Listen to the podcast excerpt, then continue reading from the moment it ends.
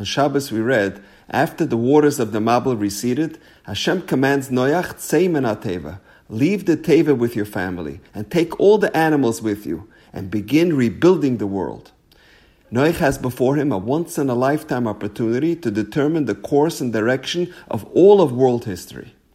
The previous civilization was destroyed because it became completely perverse and corrupt. Now, Noach is given the opportunity to re-establish and direct the founding of a new moral and ethical world. An awesome responsibility. So what was Noach's first order of business, his first day in office? The Pasuk says, Vayochal Noach vayita He planted a vineyard, and he drank from the wine and became inebriated and exposed himself in his tent. The Pasuk describes his indiscretion as Vayochal Noach. If you think about it, the word Vayochal is superfluous. The pasuk could have simply stated, Vayita Noach Karam, and Noach planted a vineyard. Why preface it with the word Vayochal? So Rashi explains, Asa Atzmai Chulin, that the Hebrew word for Vayochal, and he began, has the same root as the word Chulin.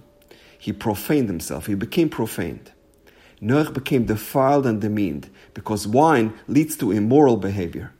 And this is emphasized by the fact that the Torah refers to Noach as Ish Adama, the man of the land, which is an indication that he became too involved with the material realm for someone of his stature. This is in stark contrast with Moshe Rabbeinu. Moshe started out as the Torah called him a lowly Ish Mitzri. He then emerged as Ish Elokim, a godly man. Tfilah Moshe Ish Elokim. Noach, on the other hand, was first the Ish Tzadik Tamim, a completely righteous man, and he then transformed into Ishu Adama, an earthly individual, a mundane man, immersed in materialism. But the question is, how do we understand this great sin of Noach? Why was he faulted for sowing and harvesting a vineyard? Noach was tasked to rebuild the world, and one of the fruits that was to be planted was grapes. Did Hashem expect a world without grapes and wine? So what was so terrible that Noach planted a vineyard? Says Rashi, Vayochel has another connotation. Vayochel is from the word hischil, he began. The problem wasn't that Noach planted a vineyard.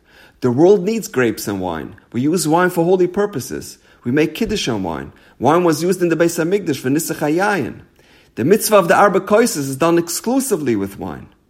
But the complaint against Noach was, why did he start his planting career with grapes?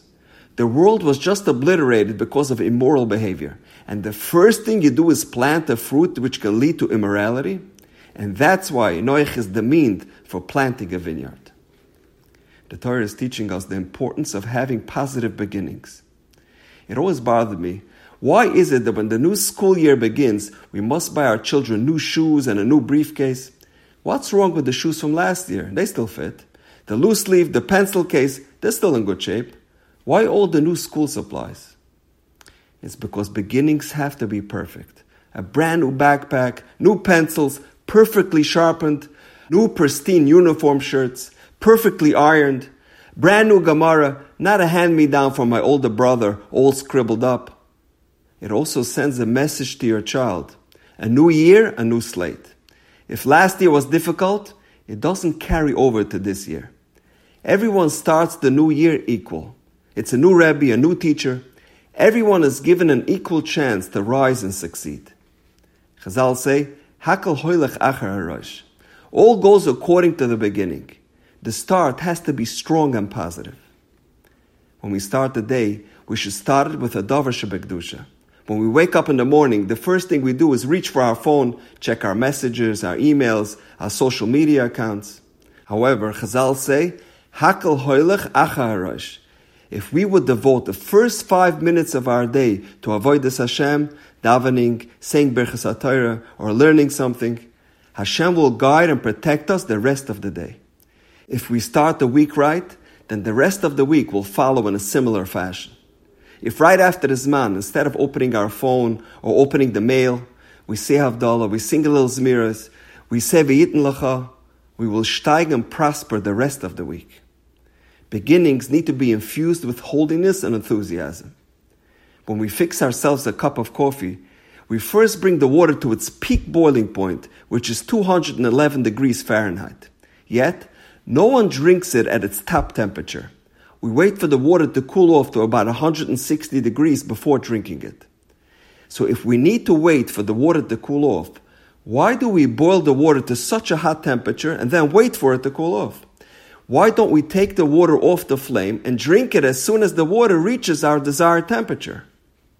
And the answer is that all beginnings need to be at its apex, the maximum, 211 degrees. Otherwise, the coffee will not taste right.